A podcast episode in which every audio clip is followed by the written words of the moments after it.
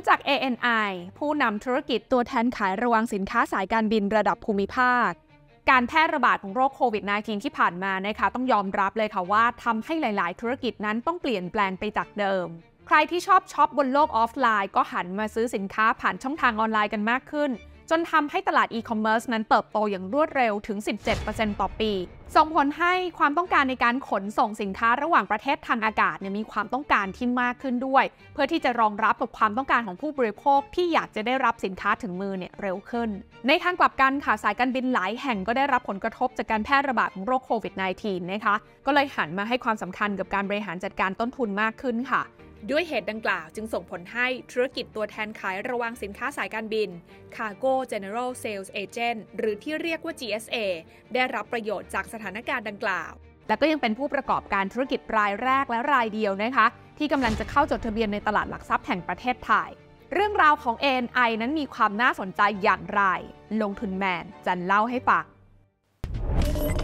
ขอต้อนรับเข้าสู่รายการลงทุนแมนจะเล่าให้ฟัง ANI ตัวแทนขายระวังสินค้าสายการบินระดับภูมิภาค ครอบคลุม 8 ประเทศในภูมิภาคเอเชียตะวันออกเฉียงใต้ ฮ่องกง และก็จีน ซึ่งทำหน้าที่เป็นตัวแทนขายและบริหารจัดการพื้นที่ระวังสินค้าของสายการบิน พูดง่ายๆก็คือหากลูกค้าในประเทศไหนที่ ANI ประกอบธุรกิจอยู่ ต้องการที่จะขนส่งสินค้าผ่านสายการบินที่ ANI เป็นตัวแทนอยู่เนี่ยนะคะ ก็ต้องมาใช้บริการผ่าน ANI เท่านั้นค่ะ เพราะว่า ANI ได้รับสิทธิ์ในการเป็นตัวแทน GSA ของสายการบินเพียงรายเดียวในแต่ละเส้นทาง หรือหมายความว่า ANI จะเป็นผู้ดูแลการขายระวังสินค้าของเครื่องบินที่ออกจากประเทศ หรือเมืองนั้นๆ ทั้งหมดของสายการบินที่มีสัญญา GSA กับ ANI เป็นเพราะว่า GSA นั้นเนี่ยนะคะจะมีเครือข่ายผู้ต้องการขนส่งสินค้าที่หลากหลาย และจะสามารถเพิ่มดีมานในการขนส่งสินค้าทางอากาศ เพื่อเติมเต็มระวังสินค้าของสายการบินได้ ทีนี้หลายคนอาจจะตั้งคำถามนะคะว่าแล้วทำไมเนี่ยสายการบินเขาถึงไม่ทำเองทำไมถึงจะต้องมามี GSA ในการบริหารจัดการส่วนนี้ให้ คำตอบก็คือว่าจริง ๆ แล้วเนี่ยนะคะ สายการบินเวลาที่เขาจะมาเปิดให้บริการจัดการพื้นที่ระวังสินค้า ก็จำเป็นที่จะต้องมาจัดตั้งสำนักงานขายใช่ไหมคะมีสำนักงานขายอย่างเดียวก็ไม่ได้นะคะ ก็จะต้องมีพนักงานมาขายทั้งตัวโดยสาร แล้วก็พื้นที่ระวังสินค้าของสายการบินนั้นๆ ในทางกลับกันค่ะหากสายการบินนั้นให้ GSA มาเป็นผู้ดำเนินการให้เนี่ยนะคะ ก็จะสามารถช่วยลดต้นทุน แล้วก็ดำเนินการได้อย่างมีประสิทธิภาพมากยิ่งขึ้น นอกจากนี้นะคะ GSA ก็ยังมีเครือข่ายที่กว้างขวางมีฐานลูกค้านะคะ แล้วก็มีความเชี่ยวชาญมีประสบการณ์ในการบริหารจัดการเป็นอย่างดี โดยเฉพาะอย่างยิ่งนะคะในช่วงของการแพร่ระบาดโควิด -19 เนี่ยหลายสายการบินนั้นก็จำเป็นที่จะต้องลดต้นทุนในการบริหารจัดการลง ก็เลยหันมาเลือกใช้ GSA มากขึ้นตามไปด้วยค่ะ ปัจจุบันนั้น ANI ถือเป็นผู้ให้บริการรายใหญ่ และผู้นำของภูมิภาค โดย ANI นั้นเป็นตัวแทนของสายการบินชั้นนำกว่า 20 สายการบิน ครอบคลุมเส้นทางการบินที่มีจุดหมายปลายทางกว่า 400 แห่งทั่วโลก นอกจากนี้เนี่ย ANI ก็ยังมีจุดแข็งอีกหลายอย่างที่น่าสนใจ ไม่ว่าจะเป็นข้อแรกเลยคือ ANI นั้นเป็นหนึ่งในผู้นำธุรกิจ GSA ของภูมิภาค ที่ครองส่วนแบ่งตลาดกว่า 23%โดยในภูมิภาคนี้นะคะมีผู้เล่นรายใหญ่เพียงแค่ 3 รายเท่านั้น ที่ครองส่วนแบ่งการตลาดรวมกันประมาณ 65-75% และ ANI ก็มีเครือข่ายที่ครอบคลุมพื้นที่การให้บริการที่เป็นศูนย์กลางการขนส่งสินค้าทางอากาศ และมีแนวโน้มการเติบโตของธุรกิจขนส่งทางอากาศอย่างต่อเนื่องในอนาคต ข้อที่ 2 ค่ะ คือ ANI นั้นได้รับความไว้วางใจจากสายการบินชั้นนำมาอย่างยาวนาน ปัจจุบันนั้น ANI ให้บริการ GSA กับสายการบินชั้นนำกว่า 20 สายการบินโดยมีมากกว่า 7 สายการบินชั้นนำที่ใช้บริการ ANI อย่างต่อเนื่องมากกว่า 10 ปี 3. ANI มีกลยุทธ์ในการประกอบธุรกิจที่แข็งแกร่ง โดยมีความสามารถนะคะในการสร้างผลประกอบการให้เติบโต แม้จะอยู่ในสภาวะตลาดที่ไม่ค่อยเป็นใจ รวมไปถึงอยู่ในสภาวะธุรกิจที่มีการเปลี่ยนแปลง ตัวอย่างเช่น จากการระบาดของโรคโควิด -19 ที่ผ่านมา ซึ่งธุรกิจสายการบินและการขนส่งทางอากาศนั้นได้รับผลกระทบอย่างมาก ANI ก็สามารถปรับกลยุทธ์ โดยการให้บริการขนส่งสินค้าทางอากาศ ผ่านเครื่องบินแบบเช่าเหมาลำหรือว่า charter flight และยังมีสัญญาระยะสั้นเพิ่มเติม เพื่อตอบรับความต้องการของตลาดที่ล้นเหลือท่ามกลางวิกฤต นอกจากนี้ภายหลังสถานการณ์โควิด -19 ที่สายการบินหันมาใช้ GSA เพิ่มขึ้น ANI ก็สามารถปรับกลยุทธ์เพื่อเข้าทำสัญญาขนาดใหญ่เพิ่มเติมในอีกหลายประเทศ 4. ANI นั้นมีประสบการณ์ และมีความรู้ความเข้าใจในอุตสาหกรรมนี้มาอย่างยาวนาน พร้อมทั้งคณะผู้บริหารและบุคลากรมืออาชีพ ที่มีประสบการณ์อยู่ในอุตสาหกรรมการขนส่งสินค้าทางอากาศมานานกว่า 35 ปีนอกจากนี้ก็ยังสามารถสร้างประโยชน์ร่วมกันในธุรกิจโลจิสติกกับกลุ่มบริษัท Triple I Logistics จำกัดมหาชน ซึ่งเป็นผู้ถือหุ้นใหญ่ได้อีกด้วย ต่อมาเรามาดูโครงสร้างรายได้ของ ANI กันบ้างค่ะ จากข้อมูลในช่วง 6 เดือนแรกของปี 2566 นั้น รายได้หลักของ ANI มาจากธุรกิจ GSA อยู่ที่ 98.4%ของรายได้จากการให้บริการรวม ซึ่งมาจากการดำเนินงานในประเทศไทย 12%และต่างประเทศเนี่ยคิดเป็น 86.4%อันดับ 1 คือสิงคโปร์และมาเลเซียอยู่ที่ 39.5%อันดับที่ 2 คือฮ่องกงและจีน 23.8%และสุดท้ายคือเวียดนามและกัมพูชาอยู่ที่ 23% รู้หรือไม่คะว่า ANI นั้นนะคะ รายได้รวมนะคะ 3 ปีย้อนหลังที่ผ่านมาตั้งแต่ปี 2563 เนี่ยมีการเติบโตเฉลี่ยสูงถึง 26.5%ต่อปี โดยในปี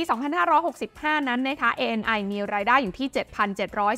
7,744.1 ล้านบาท และแม้ว่าหลังจากที่โควิด -19 นั้นจะผ่านพ้นไปแล้ว แล้วก็ค่าบริการเรื่องของการขนส่งทางอากาศนั้นจะปรับตัวลดลงค่ะ แต่ ANI นั้นก็ยังสามารถรักษาระดับของผลประกอบการได้เป็นอย่างดี สะท้อนให้เห็นถึงประสบการณ์และก็ความเชี่ยวชาญที่อยู่ในอุตสาหกรรมนี้ค่ะจะเห็นได้นะคะว่า ANI นั้นมีผลประกอบการที่แข็งแกร่ง แล้วก็ยังสามารถสร้างการเติบโตได้อย่างต่อเนื่อง ถึงแม้ว่าจะอยู่ในช่วงเวลาวิกฤต ประเด็นต่อมาก็คือ แล้วอนาคตของอุตสาหกรรมขนส่งสินค้าทางอากาศนั้น จะน่าสนใจแค่ไหนลองมาดูกันค่ะ ด้วยปัจจัยสนับสนุนการเติบโตมากมายนะคะไม่ว่าจะเป็นการรับอานิสงส์จากตลาดอีคอมเมิร์ซที่มีการเติบโตอย่างก้าวกระโดด จากการเปลี่ยนแปลงของพฤติกรรมการซื้อของผู้บริโภค รวมทั้งความต้องการบางสินค้ามูลค่าสูง สินค้าควบคุมอุณหภูมิ หรือสินค้าต้องการความรวดเร็วในการขนส่ง เช่น อาหาร ผัก ผลไม้ อาหารแช่แข็ง อุปกรณ์ทางการแพทย์ อุปกรณ์อิเล็กทรอนิกส์สินค้าที่เน่าเสียง่าย และก็ของใช้ที่จำเป็น โดยธุรกิจ GSA นั้นถูกคาดการณ์ค่ะว่าจะมีโอกาสเติบโตโดยเฉลี่ย 10.3%ต่อปีในช่วงปี 2565 ถึง 2570 ซึ่งสูงกว่าการเติบโตโดยเฉลี่ยของอุตสาหกรรมขนส่งทางอากาศในภาพรวมที่อยู่ที่ 7.8%ต่อปีในช่วงเดียวกัน จากแนวโน้มของสายการบินหลายแห่งนะคะที่ให้ความสำคัญกับการลดต้นทุนมากขึ้น ภายหลังจากสถานการณ์โควิด -19 แล้วก็หันมาใช้บริการ GSA เพิ่มขึ้น จากการที่สามารถบริหารระวังสินค้าได้อย่างมีประสิทธิภาพได้มากขึ้นด้วย ประกอบไปกับข้อกังวลเกี่ยวกับการขนส่งสินค้าทางทะเลนะคะจากสถานการณ์คลองสุเอซในปี 2564 ที่ผ่านมา ที่แสดงให้เห็นถึงความเสี่ยงของห่วงโซ่อุปทานธุรกิจขนส่งทางเรือทำให้ราคาการขนส่งสินค้าทางเรือนั้นเพิ่มขึ้น แล้วก็ส่งผลให้การขนส่งสินค้าทางอากาศนั้นมีความสามารถในการแข่งขันสูงขึ้นค่ะ นอกจากนี้เนี่ยยังมีเหตุผลเรื่องของข้อตกลงทวิภาคี และพหุภาคีระหว่างประเทศต่างๆ โดยภูมิภาคเอเชียตะวันออกเฉียงใต้นั้นมีบทบาทเพิ่มขึ้นในกิจกรรมทางการค้า จากภาคการผลิตและระดับการบริโภคที่เพิ่มขึ้นอย่างต่อเนื่องในภูมิภาคนะคะ ก็เลยทำให้ปริมาณการส่งออก และนำเข้าของภูมิภาคนั้นเพิ่มขึ้นตามไปด้วยค่ะ ซึ่งสิ่งเหล่านี้เองก็ต้องบอกว่าเป็นโอกาสสำคัญของธุรกิจที่เกี่ยวข้องกับการขนส่งทางอากาศ รวมถึง GSA ด้วยค่ะนี่จึงนับว่าเป็นหนึ่งใน IPO ที่น่าสนใจไม่น้อยเลยทีเดียวนะคะ เพราะเป็นบริษัทที่มีการเติบโตที่โดดเด่น ด้วยผลประกอบการที่เติบโตอย่างต่อเนื่อง และมุ่งมั่นนะคะ ที่จะกลายมาเป็นผู้นำในธุรกิจ GSA ในภูมิภาคเอเชีย จากการสร้างเครือข่ายให้ครอบคลุมในเขตเศรษฐกิจหลักของเอเชียนะคะ อย่างทั้งญี่ปุ่น เกาหลีใต้และอินเดีย และขยายเครือข่ายไปยังภูมิภาคอื่นนะคะ รวมไปถึงเป็นพันธมิตรกับผู้เล่นในอุตสาหกรรมนี้ในภูมิภาคอื่น ทั้งยุโรปและก็ออสเตรเลียในระยะยาว โดย ANI นั้นมีเป้าหมายในการเติบโตเฉลี่ยของรายได้ที่ประมาณ 30%ต่อปี ซึ่งโดยหลักนั้นก็มาจากเป้าหมายในการจัดหาสัญญาใหม่ปีละ 6-8 สัญญาต่อปี ตั้งแต่ปี 2566 ถึง 2568 และยังมีศักยภาพในการเติบโตจากการพิจารณาขยายธุรกิจผ่านการเข้าซื้อกิจการ และหรือร่วมทุนกับบริษัทที่ประกอบธุรกิจ GSA